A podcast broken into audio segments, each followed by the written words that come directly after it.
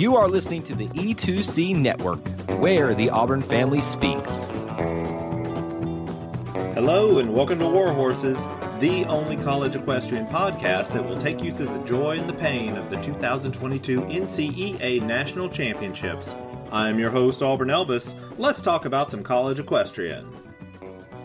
Alright, so we're going to get the hard part out of the way first. We're going to rip that Band-Aid off and talk about Auburn. Auburn was in the last quarterfinal of the day on day one, going up against SMU. So, the first two events were fences and horsemanship, and these are Auburn's best events. So the idea was for Auburn to run out to a great big lead, and then it really wouldn't matter if some of the points were lost here and there in the other events. And that plan almost worked. In fences, Auburn won 3 of the 5 points. Emma Kurtz, Ava Stearns, and Sophie Steckbeck all won their points. This was a fine result, but ideally Auburn probably would have liked to have taken 4 points here, but they didn't. Okay. I will say that SMU did a really good job of staying close with Auburn here. SMU's Taylor Madden rode very well and made it hard on Ellie Ferrigno to get that point.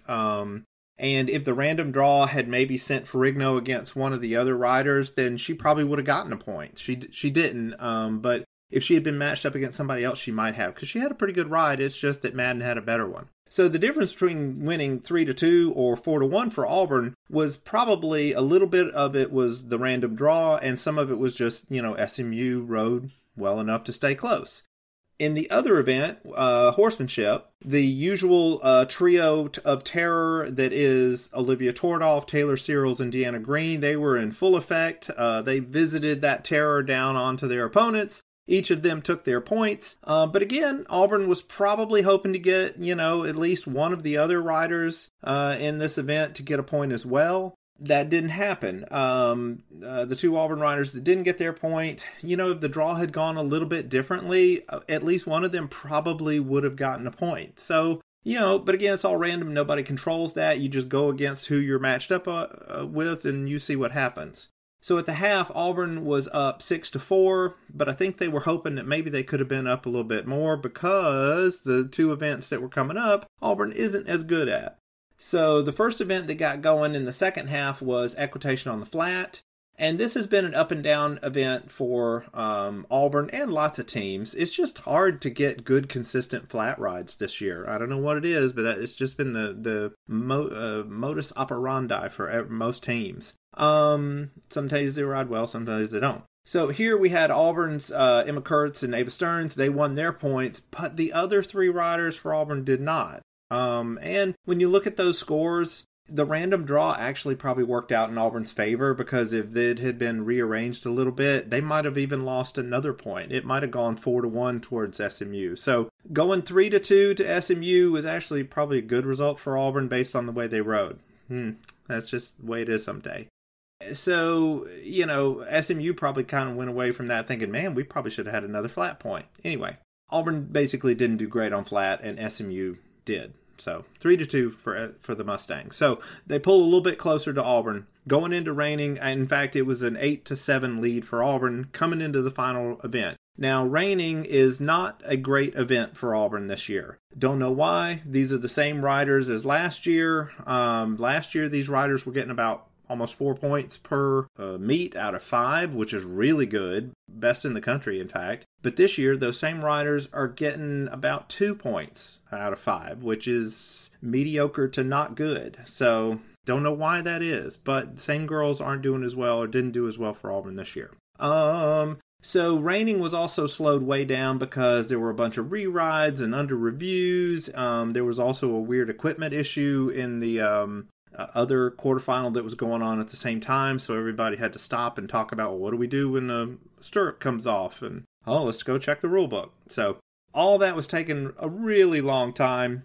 But basically, Auburn was going to need at least 2, which was the average of what they typically will get in this event, but they didn't even get that. They got swept 5-0 in this one, and that pretty much took away any chance Auburn had of winning. So every point, Auburn's hoping maybe we'll get this one, but each one just kept going to SMU, and then there'd be this long wait because, everything was getting slowed down. So it just took like 2.5 hours for reining to finish. It was just ridiculously long, and it was just a painful, slow, agonizing death for Auburn, and they finally, got beaten, and their time at the tournament was over. So, basically, I talk about this in the SI article that I wrote. I talk about how reining has been Auburn's Achilles heel throughout the whole season, and it's really frustrating because, again, Auburn with these same riders was really good in reining last year. So, not sure why that is. I even went back and looked at, because last year was a COVID year, we really only rode against SEC teams for pretty much most of the season. This year, of course, it was more normal. We would ride against a lot of non-conference teams, so did that hurt us? Were the non-conference teams just better in reining? So I went back and looked at this year and only compared the 8 SEC rides that we did versus the 8 SEC meets that we did last year. And it was still essentially about 4 points last year and about 2 points this year. So don't know why that's happening or why that has happened. I'm sure, Greg Williams and Manili would love to know that as well because, it was going on for the whole season and they knew it was happening, but they weren't able to fix it. So it's a mystery as to why that happened. I will say that, I talked to somebody afterwards of just saying, why do you think this happened? And their thing was, their theory was that because there is a shortage of quality reining horses, not to say that we got on bad horses during that meet, but just in general throughout the season, with a shortage of reining horses, it meant that the training that Auburn was doing throughout the year wasn't as good as what it could be. And so that was why they didn't perform very well. And at the time I was like, oh, okay, well maybe that makes sense. But then later I was thinking about it and I was like, well, but that doesn't explain why we did so well last year, but didn't do so well this year. I mean, unless we retired a whole bunch of horses from last year to this year, then that doesn't really explain it. Because if there was a shortage now and if there was a shortage then last year, well then that same issue of not getting the best quality practice would have been the same last year. Yet somehow we overcame that. But anyway, I don't know. Anyway, it's just a mystery. I don't know what happened, and if you know what happened, then, DM me or send me a note or something, and, I'll talk to you about it and see, what your theory is, and, maybe I'll investigate that further. We'll see. But as far as it goes, what's happened has happened. Doesn't make a lot of sense, but, sometimes sports do that, and that's the result we have. So, looking around, I will say that, when they talk about this whole shortage, I've actually heard that in general before, not just specific about reining, although I think reining does have more of a shortage of good horses than the other events. But, it may be the SEC person in me, but when I hear something like that, my first question is, okay, well, if there is a shortage of quality reining horses, then why doesn't Auburn just get into the business of making new quality reining horses? Now, obviously, I don't know exactly what goes all into horse breeding and training and all of that, but I do know that it must be financially viable for somebody to do it because somebody does do it. So if it's possible for somebody to do it, then it must be possible for Auburn or any SEC school to do it. So Auburn needs to get into the horse breeding and training business so that in the future, that we know that Auburn always has good supply of horses to ride on. So, let's make that happen. And I'm sure that some of you listeners who are not necessarily SEC people might be laughing at what I'm saying, because I'm sure it's very expensive, I'm sure it's very difficult, and I'm sure it takes a long time to do. But this, again, is the SEC we're talking about, and money, effort, and time are all lesser concerns to winning. So if there is truly a lack of quality horses out there that's holding Auburn or any SEC school back, then the obvious answer is to get into the quality horse-making business pronto. So, back to the whole reining thing. Yeah, no clue what happened. It just is what it is. So, but Auburn's just one of the teams, of the 12 teams that were in the tournament. And I know that there are folks from other schools that listen to the podcast. So, and I know this because some of y'all stopped me at the tournament and said, hey, I listened to the podcast. So, and you weren't wearing Auburn gear. So I assume, you're for some other team. So after this commercial break, we will go back and go over the whole rest of the tournament and see how that went.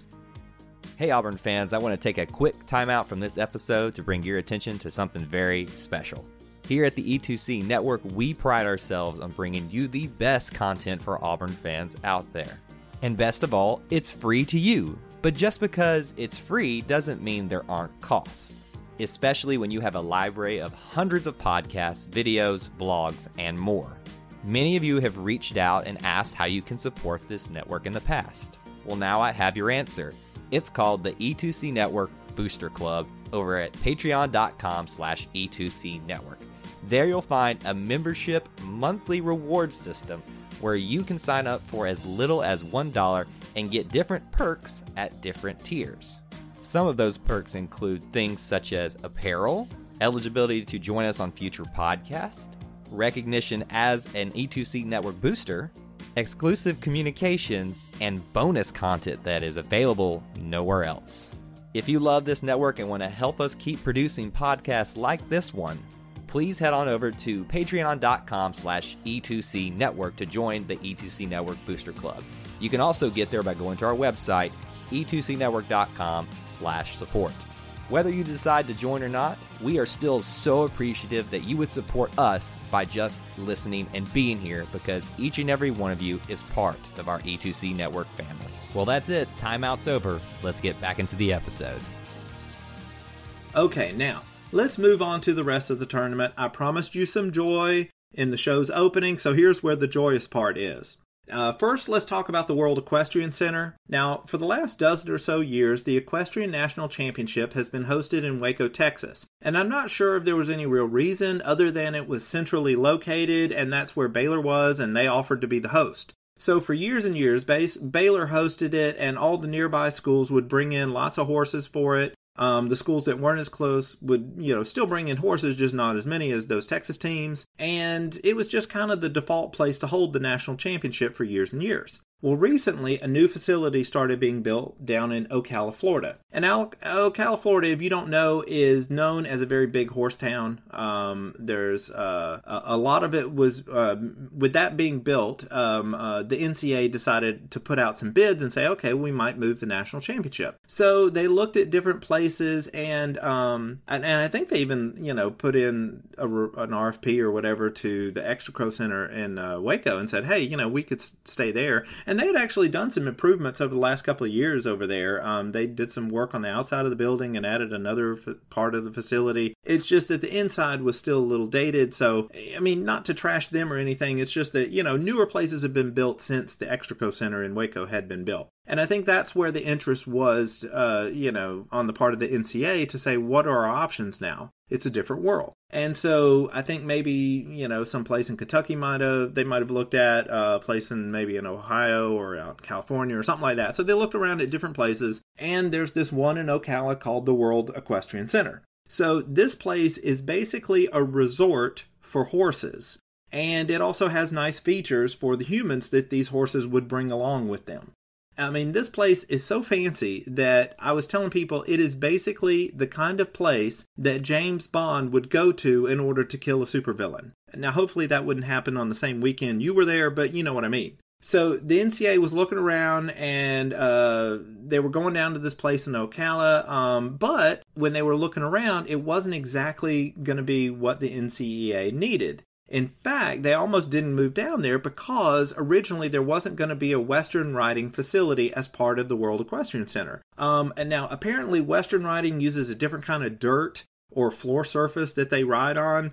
It's a reddish clay dirt. It's very fine, gets all over the seats and everything. And the dirt that the jumping seat equestrian uses is got a lot of sand in it. It might actually be synthetic for all I know, but it's blonde. It's a different color and everything. And so, anyway, the World Equestrian Center, all of their rings were going to have the fancy blonde dirt and not real red dirt. And so the NCAA was saying, hey, we got to have some of this real dirt. And they were like, well, we ain't got none of the real dirt. And they're like, well, maybe we can't have it here then. And then the owner of the place was like, wait a minute. We got this area over here that we're going to do some future development in. But what we can do is we can fast track and say, hey, let's build some Western rings over here in this section. We'll put in the dirt that y'all need. And that way y'all can come here. And so the NCAA was like, all right, if you can build it, we'll do it. And so they did. And that's why, and what that does is it also means that not just the NCAA can use the World Equestrian Center, but now, American quarter horse events can come and other Western events can come and ride there because now they have the red dirt.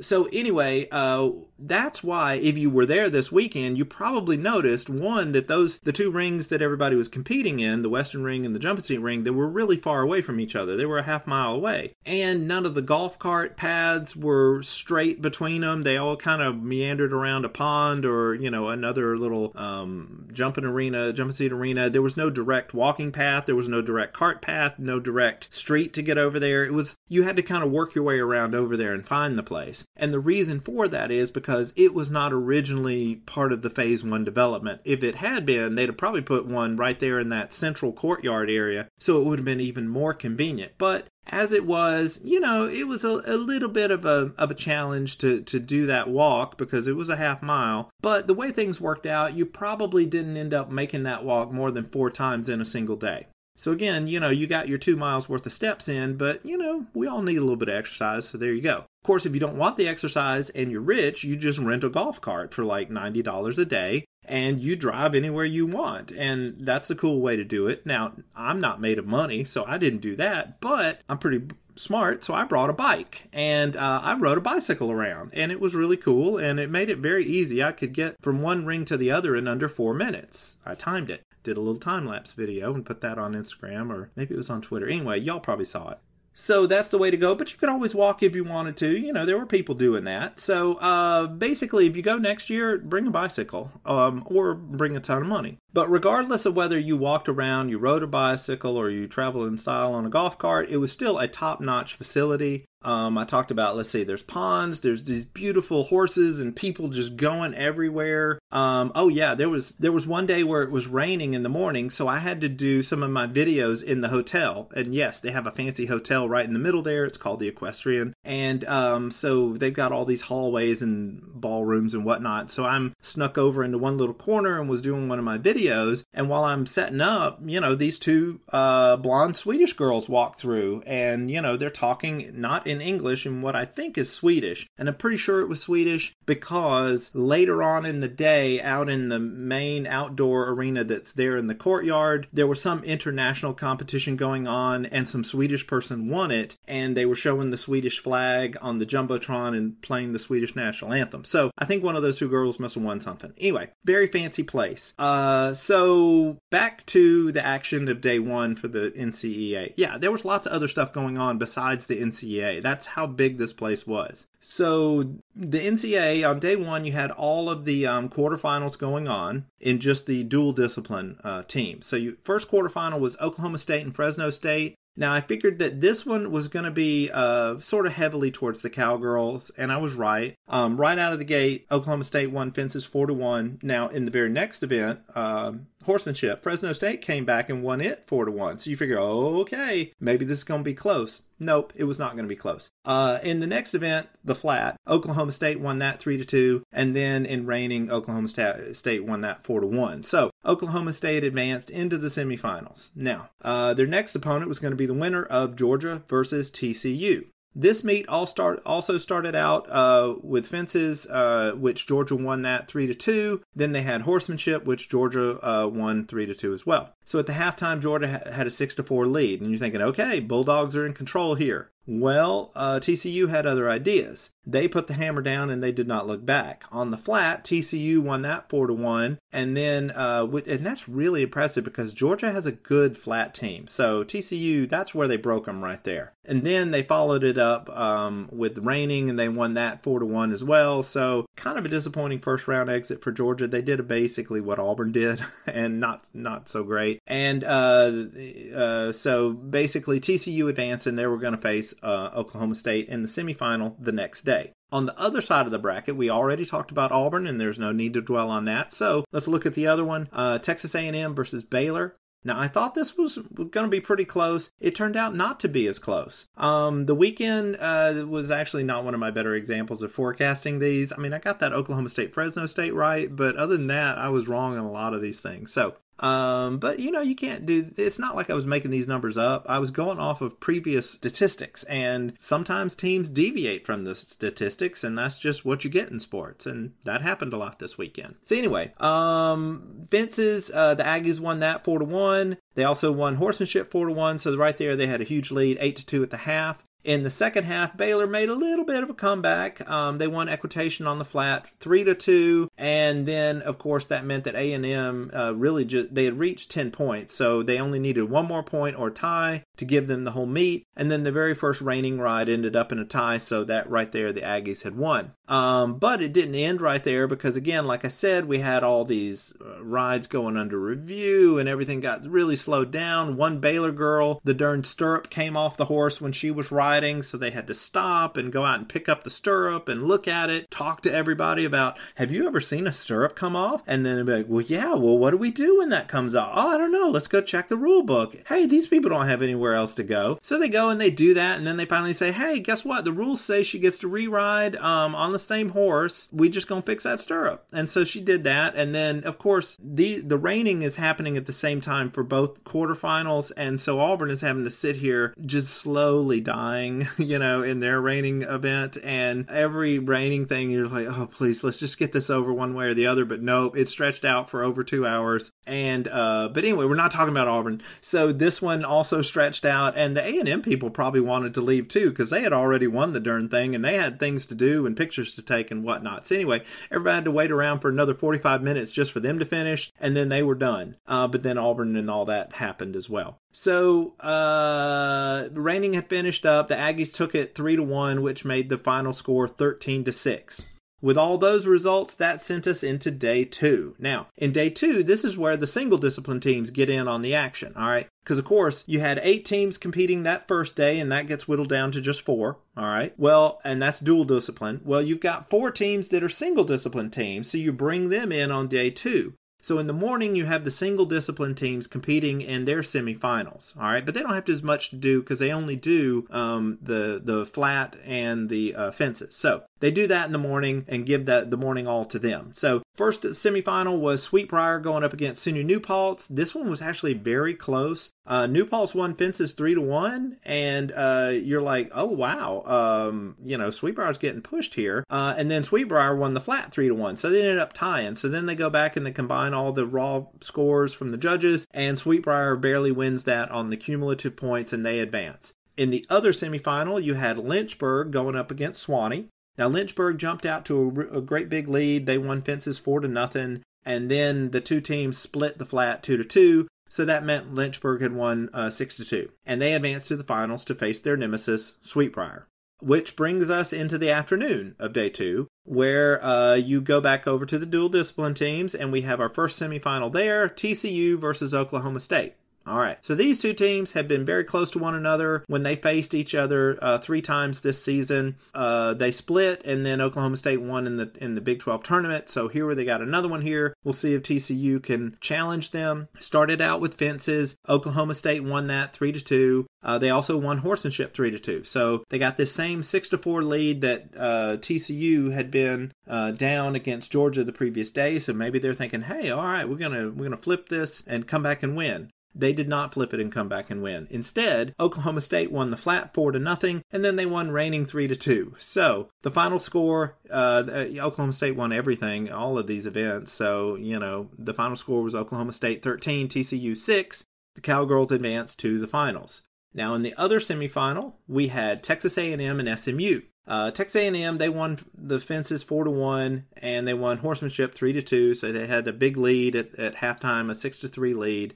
Then things got even worse for the Mustangs in the second half. A&M won the flat 3-2, and then they won reigning 4-1. So the final score was Texas A&M 14, SMU 5. So the Aggies advanced to face Oklahoma State in the finals, and that's how basically day two went. So now here we are.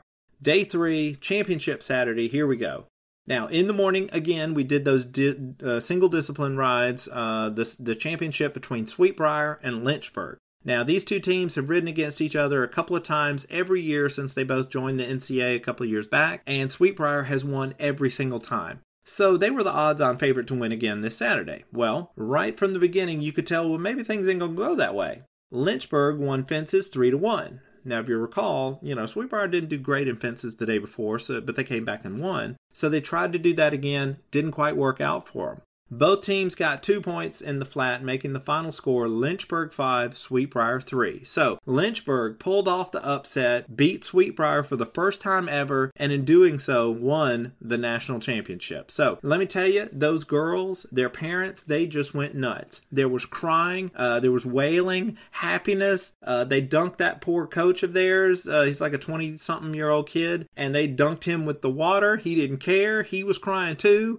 Just great job to Lynchburg, heck of a performance, and what a time to finally get that, load off your back to beat Sweetbriar. Hats off to the Vixens, too, though. I mean, because, there's a reason that it's such a big accomplishment, for Lynchburg to beat them, is because, Sweetbriar is pretty dang good. So, didn't go their way today. Good job for Lynchburg, but I'm sure, Sweetbriar will be the favorite next year anyway. So, they'll be back. Then on we go to the afternoon. We have the dual discipline championship. All right, so we got Texas A&M and Oklahoma State. Well, this one was super close. Oklahoma State started out winning 3-2. Then A&M won. Oh, that was the flat. Then A&M won, reigning 3-2. So everything was knotted up 5-5 at the half. On we go to the second half. Oklahoma State won horsemanship 3-2, and then fences came down to the very final ride. Where if the final ride, that final point had gone to Texas A&M, they would have won 3-2. And it would have been a tie, and they would have had a tiebreaker, and A&M would have won the tiebreaker because they had a lot of the raw score points. Instead, the ride point went to Oklahoma State, so they ended up winning that event 3-2, and the meet overall was 11-9. Very close meet, but Oklahoma State won the national championship, and very close. This was the third national championship tournament in a row where the final ride of the tournament has decided who the national championship would go to. So, and that's really what you want. You don't want it just somebody blowing out the opponent. You want a good dramatic finish to the season, and we begin that a lot lately, so good job all of us. But hats off to Oklahoma State. They're the number one team for most of the season, and they got it done when it counted. Texas A&M was the number two team for most of the season, and you can see that they challenged Oklahoma State, but they didn't quite get it. And it was just a fitting ending for the season. This was the first time that a team that isn't a current member of the SEC has won the national championship. Texas A&M won a couple back before they were in the SEC, but now the SEC claims those. So this is the first time that, a non-SEC team has won it that is probably not going to get claimed by the SEC for a long time at least. So good job, Oklahoma State. They've been kind of close in some years, but this was their breakthrough year. They finally did it. So after that, they had the trophy presentation, all the jumping around, the videos, the crying, all that stuff. I'm sure they went out and partied that night and celebrated, but, Easter was the next day, so some people were leaving, and I went ahead and left after that and got on back home. But it was a great time. I'm glad I went, even if, Auburn didn't do as well as we all expected. It was a fun tournament. It was an awesome place to go visit, and I'm already looking forward to next year because it is just a really fun, exciting atmosphere to be a part of. So, now that the season is over, we can look back and we can say, hey, you know what? Things didn't go exactly like we expected, but it was still a really exciting season. We had several teams rise up and become the hottest team from time to time. Oklahoma State was number one for a while, and then it would be Texas A&M or Auburn, and then somebody would lose, and it would all change again. We had TCU that they only won like one or two meets in the fall, and then they completely turned it around and went undefeated in the spring. And, really amazing turnaround for the Horned Frogs. You had some of the smaller schools like South Dakota State. They had a pretty good year. Delaware State did pretty good. We had several new single discipline teams like Sacred Heart, Dartmouth, Suwannee. Suwannee made it into the national championship tournament in their very first year. Good job, Tigers. And all in all, it was just a really good season. So I appreciate everybody who's been listening to the podcast or reading the articles or following on Twitter or Instagram. It's all been really fun. I experimented with some new stuff like the Mimo Peas, some of the video segments that I did from the national championship, and it seemed to work out pretty good and got to meet a lot of riders and family members, so it was really fun. And I got to do my first official endorsement. There was a vendor there at the national championship called Leather with Love, and it's this business owned by this guy named Sunshine. And he's a really cool guy, and he gave me a nice gift of a custom orange and blue leather belt. He specializes in equestrian leatherware, so you should definitely check him out. It's leatherwithlove.com. And he said that my belt is just like the one that Auburn head coach Greg Williams got as well. So That's cool. I got to see friend of the podcast, Tom O'Mara, who you'll remember I interviewed about 2 summers ago on one of my episodes. Tom is still the president of the U.S. Equestrian Federation, I believe, and we were able to chat about just the history of the World Equestrian Center. That's how I knew about all the stuff with the different rings and the different dirt and all that stuff. I got to chat with several parents and players and some coaches and, okay, this is a funny thing. This part's actually educational for folks. Okay, so listen up. So I talked to several coaches, and this one in particular, I was talking with them, and about 20 or 30 seconds into the conversation, they took this step back about a foot away from me while I was talking, and then they just stopped. And, you know, we continued talking for a little bit, but I could kind of tell they needed to go, so I kind of wrapped it up and they left. Now, when I'm relaying this to my wife, I'm wondering, well, did I say something? Why were they trying to get away from me? And she was like, oh, no. I've seen them all do that. She's like, what it is all these coaches, they can't be seen to have any kind of favoritism towards parents or anybody like that. So whenever they're talking to somebody, especially one-on-one, and, you know, this internal clock hits about 15, 20, 30 second mark, basically they'll just take a step over to the side or a step back that sort of signals, okay, they've got to leave, you need to wrap it up. And yeah, it works. So basically that's the reason it was going. And, you know, they don't want to show favoritism, all that, and I understand it. So if you are a rider out there and you want to, you know, you're listening and you want to go on to be a coach someday, just remember, this is one of those social skills that you're going to need to develop. So when you're talking to strangers, especially if it's one-on-one, you need to have that running clock in your head so that, you know, when it hits that whatever 20-second mark, you just take that step back as if you were going to leave. You don't actually leave. You wait, and then that signals to them, hey, you got to wrap this up because I got to leave. And then they do, and you do. So there you go. Learn something new every day. So, all right. Well, that is about it for this episode. I am your host, Auburn Elvis. Thank you very much for listening, and war horses. Thank you for tuning in to today's episode on the E2C Network. On your way out, I want to remind you to stop by E2Cnetwork.com. It's your one-stop shop for all our content across our podcast, YouTube channel, and much more. To stay up to date with us, make sure you're following social media accounts such as Facebook, Twitter, and Instagram. While our content here may always be Auburn sports heavy, if it's orange and blue, it's what we do. War Eagle.